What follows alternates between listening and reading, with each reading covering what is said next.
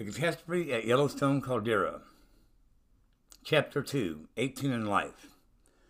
It is our collective responsibility to preserve and tend to the world in which we all live. Dalai Lama. The boys left the smoke shop with a paper sack filled with several strains of high-grade marijuana, along with a variety of edibles, to make the ten-hour drive home from Trinidad, Colorado, to their homes in Dallas, Texas.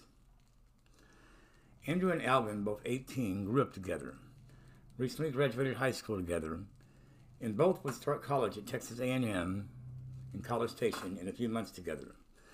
They made the trip to Colorado every other month to stock up on Primo Bud.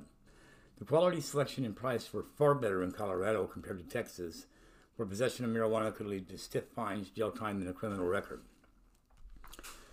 Andrew and Alvin were not perpetuating a life of crime, nor were they thugs, no gang affiliation, and no criminal record. They were good kids, exceptional students, with bright futures who had a fondness for pot. The baked boys floated to the parking lot to the car in a pleasant state of T H C-based euphoria, getting in and bursting into laughter. Andrew, who held his hand up, "Alvin, stop!" Halting the laughter, he took a deep breath, starting to contain from another outpost. "Whoa, I'm baked. No way I'm driving now. Plus, I'm starving." "Check it out, Andy." Alvin pointed to a Dairy Queen across the street. "This is D Q country." The boys made a beeline across the street, unified by a common mission to satisfy their intense hunger, placing an immense order before settling into a booth and eating with no abandon. Andrew and Alvin sat across from one another, divided by a mountain of food wrappers, contemplating what to order for dessert. Their sweet musings interrupted by a strange sight.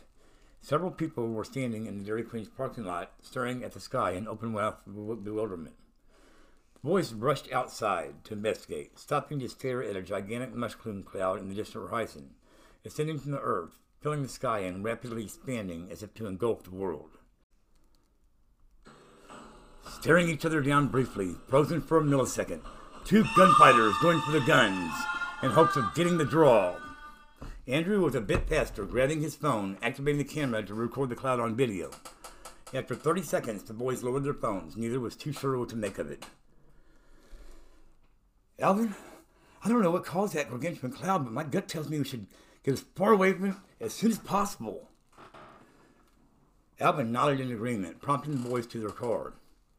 Andrew drove while Alvin pulled up the news about the event, securing his phone to a mount on the dashboard. A grim-faced reporter delivered the story. "The Yellowstone Caldera, a supervolcano, erupted today, instantly killing an estimated one point five million people, spanning four states. The eruption occurred at two thirty-two Mountain Standard Time, spewing three hundred thousand metric tons of volcanic matter. Some states could see accumulations of up to ten feet of volcanic ash. The Department of Homeland Security is urging residents in impacted areas to stay indoors, remain calm, and avoid contact with ash. Connect with NewsFast twenty-four seven for continuous coverage of the catastrophe at Yellowstone." Both boys' phones lit up with notifications, prompting Andrew to pull to the side of the road from the answer calls or texts from concerned family and friends. Back on the road, Andrew and Alvin drove south in uneasy silence, each processing the potential ramifications of the eruption. Both were bright kids with strong science foundations, giving them a good understanding of the potential impact. Alvin's eyes were wide with fear. "Andy, do you remember what we learned in Doctor Cooper's class last year?" "Yeah, the five major extinctions, the role of volcanic activity in each extinction, and the potential impacts when one of the volcanoes erupt." Andrew paused for a moment before adding quietly, "like Yellowstone." Turning pale, his memory of lessons learned returned with unsettling clarity. Alvin's jaw tightened. His eyes welled up with tears, gripped by fear, struggling to maintain his composure.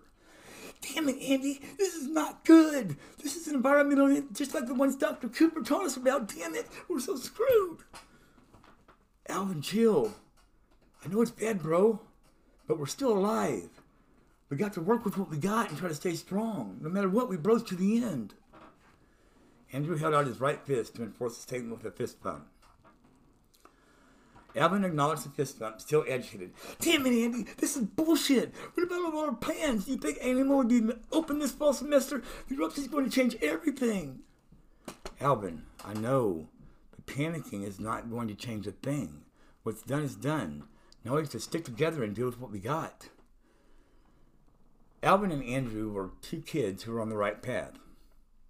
Their life choices, academic achievements, community service, caring nature, and passion for life were steering them down the road of prosperity.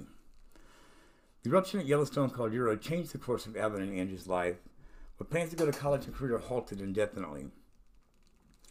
The magnitude and impact of the catastrophe were devastating, leading both Andrew and Alvin to join the humanitarian effort to help those areas impacted by the volcano, aligning them around a universal goal shared by all of humankind, to stay alive in a volatile and dangerous world.